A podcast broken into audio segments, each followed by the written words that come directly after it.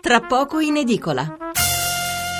Allora, siamo di nuovo qui con il professor Stefano Vella, infettivologo e direttore del Dipartimento del Farmaco dell'Istituto Superiore di Sanità. Allora, riprendiamo con eh, due telefonate, eh, le ultime per questo spazio, mi scuso ma veramente non facciamo in tempo, dobbiamo passare all'argomento, all'argomento successivo. Allora, ehm, abbiamo in linea la signora Rosanna da Roma. Signora, buonasera. Eh, buonasera, dottor Mesfrati, sono Ferrero. Eh, volevo chiedere, anche se sento che il professore è un po' giovane rispetto a noi, siamo qua due amiche un po' eh, preoccupate perché non siamo 60-70 anni e vorremmo sapere se lui è informato, lo sa, cioè immagino, e noi nelle, diciamo quelli dal 45, 50 55, in quegli anni facevano eh, delle, diciamo delle delle iniezioni anti, anti, cioè per la meningite, a me cioè, non me lo ricordo e quindi non so nulla, cioè non erano stabilite in quell'epoca cose del genere, avevamo altro tipo di... Mm. Cioè vuole sapere se esisteva la vaccinazione eh, sì, a quell'epoca, cioè, sì o no? Siamo mm. scoperti mm. completamente, insomma noi mm-hmm. vecchiotte, volevo appunto sapere come siamo messi. Va bene, grazie signora. Allora, professore, eh, da quando si è incominciata a proporre la vaccinazione obbligatoria per la meningite? Eh, Dunque, è cominciata negli anni è cominciato quando è stato messo a punto il, il, vaccino, quindi stiamo parlando degli anni 70. Quindi è vero, io non sono così giovane come sembra o come pensa la signora perché ho 65 anni anch'io e effettivamente ai tempi miei diciamo, non c'era la vaccinazione contro la meningite. Però, come ho detto prima, non, non è che tutti devono correre a, vac- a vaccinarsi perché Innanzitutto non è vero che i casi di meningite sono in aumento, questo lo dico perché ehm, innanzitutto abbiamo circa 200 casi, ecco questo per dare i numeri vedi, i casi di meningite, cioè di, eh, i malattia conclamata. di malattia conclamata, sono stati circa 200 sono sempre intorno ai 160, 220 all'anno. È chiaro che se noi eh, facciamo 200 titoli, insomma, diventa una notizia, no? Perché ecco, se per ogni caso facciamo un titolo... Eh. Eh sì, e, non, e, non, tutte queste, ma tutte, non tutte queste meningiti conclamate poi sono mortali. Ecco, questa ancora perché presa in tempo con gli antibiotici si guarisce. Mm-hmm. In alcuni casi purtroppo no. Però, ecco, diciamo che ridimensioniamo intanto i numeri e anche il numero delle, delle, diciamo, delle morti sono sicuramente situazioni gravissime perché è chiaro che eh, sconvolgono, però i numeri sono piccoli. A quei tempi non c'era la vaccinazione antimeningococci, a chi si dovrebbe vaccinare? Vabbè, naturalmente tutti i bambini dovrebbero essere vaccinati già, come possiamo dire, d'ufficio. Poi eh, è vero che gli anziani sono anche suscettibili di più, cioè la meningite spesso eh, può essere più grave nell'anziano, ma non ci sono casi, se noi andiamo a vedere, di anziani eh, con la meningite eh, descritti negli ultimi anni. Perché?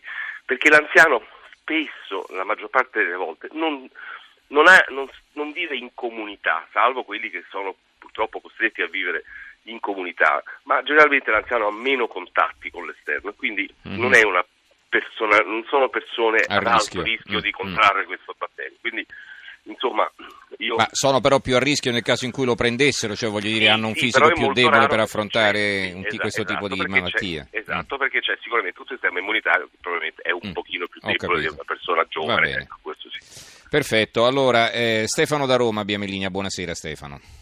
Eh, buonasera a lei e anche agli ospiti. Eh, siamo tre eh, Stefani in questo momento, pensi, in linea. Mm. Il professore, io eh, e lei, prego. Senta, io mh, sì, mi volevo collegare, l'argomento insomma si, un po' si intreccia con quello di ieri, perché poi non sono stato contattato, non dire alcune cose, perché mi sembra che questo aumento di malattie, stava citando il morbillo, malattie scomparse, però guarda caso, diciamo, sì, non, si diceva prima che gli immigrati non c'entrano, però non vorrei che fosse anche una componente, una causa, in un certo senso, ecco, in un certo senso, perché eh, queste malattie che spariscono e che ricompaiono con gli avventi di altre popolazioni che sicuramente faranno altro tipo di vaccinazioni, magari sono più predisposte per un altro tipo di malattia, magari mhm. altre malattie non sono indenni completamente perché hanno altri anticorpi. Eh, magari in India, in un altro quindi, quindi voglio dire Chiariamo meglio questa cosa, Stefano, va bene. Eh, le metto un po' di fretta, ma comunque è chiaro quello che ci voleva dire. Allora, professor Vella, torniamo un momento sull'argomento che abbiamo affrontato prima. Sì, l'abbiamo già affrontato, l'ha affrontato anche il collega. Eh, in realtà abbiamo visto che eh, non correlano il numero degli immigrati diciamo, con l'aumento di queste mh, eh, patologie. In realtà purtroppo correla con il calo della copertura vaccinale. Questo sicuramente, ecco, questo eh, bisogna che le persone lo capiscano, che eh, ci sono più casi di morbillo perché meno bambini sono vaccinati contro il morbillo e quindi questo, questo virus, in questo caso si tratta di un virus, gira, gira mm. e colpisce soprattutto quelli colpisce che chi non è protetto. Eh, sì, certo. È vero che è possibile che gli immigrati eh, non siano vaccinati perché proprio eh, in quei paesi certo non c'è un sistema sanitario chiamiamolo universalistico come il nostro, no? e quindi chiaramente non hanno soldi, non hanno risorse e quindi probabilmente sono meno vaccinati e a, a, maggior ragione secondo me sono quelli che sono anche più esposti in un certo senso a contrarre la malattia da noi, ecco, non so mm-hmm. come dire, quindi siamo noi che spesso li infettiamo, quindi su questo sarei veramente tranquillo. Eh, ecco, poi eh, l'aumento dei casi di difterite, insomma, e di morbillo è qualcosa che non ha fondamentalmente nessuna, è soltanto un, una malattia seria per un bambino, ma insomma i casi mortali sono rarissimi, mm-hmm. però eh, bisogna evitarla comunque perché c'è un vaccino certo. che questo sì costa pochissimo, e, e, e, quindi va fatto. Allora, senta eh, professore, adesso rispondiamo davvero in pillole perché eh, così non lasciamo sì. scoperti i nostri ascoltatori, sì, sì. ma veramente in pochi secondi. Allora, Luigi da Pompei, solo per dirvi che io ho 70 anni, ho fatto il vaccino 4 anni fa, sono stato 20 giorni con la febbre, non lo farò mai più. Allora, ci, molti dicono io mi sono vaccinato contro l'influenza, poi mi è venuta lo stesso. Come si risponde? allora, come si risponde? È che eh, si risponde così, il vaccino contro l'influenza protegge soltanto dall'influenza che è una malattia molto specifica, cioè è un germe, è un virus, proprio particolare, si chiama virus influenzale. Quindi se, se uno si vaccina contro l'influenza, evita di prendere l'influenza, che è una malattia piuttosto seria, molto seria, perché quelle febbrette oppure un po' di tosse, quella non è l'influenza, l'influenza è una malattia specifica molto seria, nel senso che purtroppo molte persone anziane, voi sapete, se ne vanno con l'influenza, cioè hanno una complicazione. Sono circa 8.000 morti l'anno. Esatto, quindi è un numero, ecco, qui stiamo parlando dei numeri molto diversi dal meningococco e eh, purtroppo succede che se uno si vaccina contro l'influenza si protegge contro l'influenza ma non dalle centinaia di altri virus, diciamo, simili influenzali eh, che circolano e eh, per i quali non c'è vaccino, quindi quelli purtroppo uno si ripiglia uguale. Quello che bisogna evitare è l'influenza, la vera mm. influenza che invece può essere in alcuni casi mortale.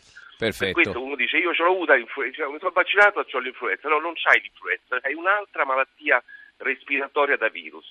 Allora, Giorgio da Belluno, vorrei chiedere al professore che vaccino era e cosa coprivano le tre vaccinazioni che abbiamo fatto dai militari di leva. Ecco, quello, eh, allora, quella era il tetano, ecco, quella era la famosa eh, trivalente, era, la, la, era, soprattutto tetano e difterite. Ecco, mm-hmm. questo, è, questo, è, quello che si faceva quando eravamo eh, sì. quando si faceva la leva e, e quelle sono obiettivamente sono, sono, malattie praticamente scomparse, però la difterite sta tornando mm-hmm. eh, anche quello è un batterio perché probabilmente anche i bambini vengono vaccinati meno. Allora, eh, Giovanni da Roma vuole sapere se è vero che nel 98 in Inghilterra c'è stata una vaccinazione di massa che ha eliminato la meningite per i ragazzi fino a 18 anni. Beh, di, questa, beh, di questa, cosa non, non, è probabile perché gli Stati Uniti l'Inghilterra c'è un sistema sanitario anche, anch'esso estremamente efficace, ma il fatto che l'abbia eliminata, ecco su questo ho dei dubbi, sicuramente ha abbattuto la circolazione di questo batterio, perché mm-hmm. se uno vaccina tutti i ragazzi beh, questo batterio non sa più andare, adesso diciamoci la verità, non, non riesce a piazzarsi in una persona vaccinata e quindi in un certo senso scompare. Allora, Moses, perché eh, i medici non si concentrano sui malati anziché trattare i sani con i vaccini? La ricerca è ferma, altro che passi avanti, cioè che ci sono difficoltà a curarle per cui uno preferisce fare il vaccino, come, come stanno le cose? Beh, innanzitutto un vaccino costa infinitamente meno che curare, ecco, questo non ci, proprio non, non ci sono dubbi. Eh, poi dobbiamo fare tutte e due, sicuramente dobbiamo vaccinare per prevenire l'infezione uh-huh. e poi curare le persone ammalate, ma io su questo diciamo il fatto che il nostro paese riesca a curare tutti gli ammalati comunque eh, non ho dubbi, ecco, diciamo, uh-huh. al di là delle liste d'attesa, di quello che si dice, che è vero a volte, certo. eh, uh-huh ma insomma abbiamo un sistema sanitario che poi le persone le cura. Allora, Ale da Brescia, per gli insegnanti che lavorano in luoghi affollati è prevista la vaccinazione? No, però è consigliabile, mm. ecco, questo sì. Eh, ecco, lei... È una di, mm. caratter- una di quelli gruppi che dicevo...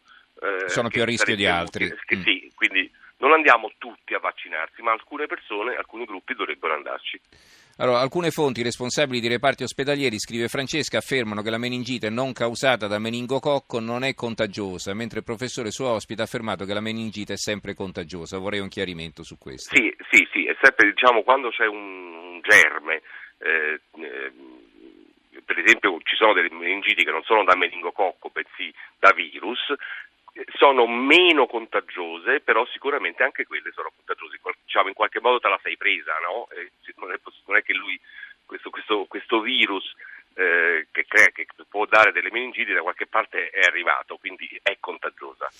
Allora, però Fa- meno. Mm, Fabrizio da Roma, come mai una ragazza ventenne ricoverata a Firenze con meningococco di tipo C si era vaccinata a settembre? Cioè è possibile che con la vaccinazione l'abbia preso lo stesso? Dunque, eh, innanzitutto è possibile, anche questo è possibile perché non non la copertura non è totale. Mm. Beh, la copertura diciamo che è al 99,99%, però siccome in alcuni casi l'iniezione è stata fatta male, non lo so, adesso sto dicendo per dire non ha risposto il sistema immunitario, può succedere, però è, è estremamente raro, no? Mm-hmm. Estremamente raro, quindi, eh, quindi diciamo non farei riferimento a questi casi, rarissimi casi, poi bisogna controllare se è vero che è stata vaccinata per il meningococco, eh, ecco, però mm. potrebbe anche essere successo. Benissimo, allora ringraziamo il professor Stefano Vella per tutti i chiarimenti che ci ha fornito, lo ricordo, direttore del Dipartimento del Farmaco dell'Istituto Superiore di Sanità. Professore, grazie e buonanotte. Grazie a tutti gli ascoltatori, grazie a voi, buonasera.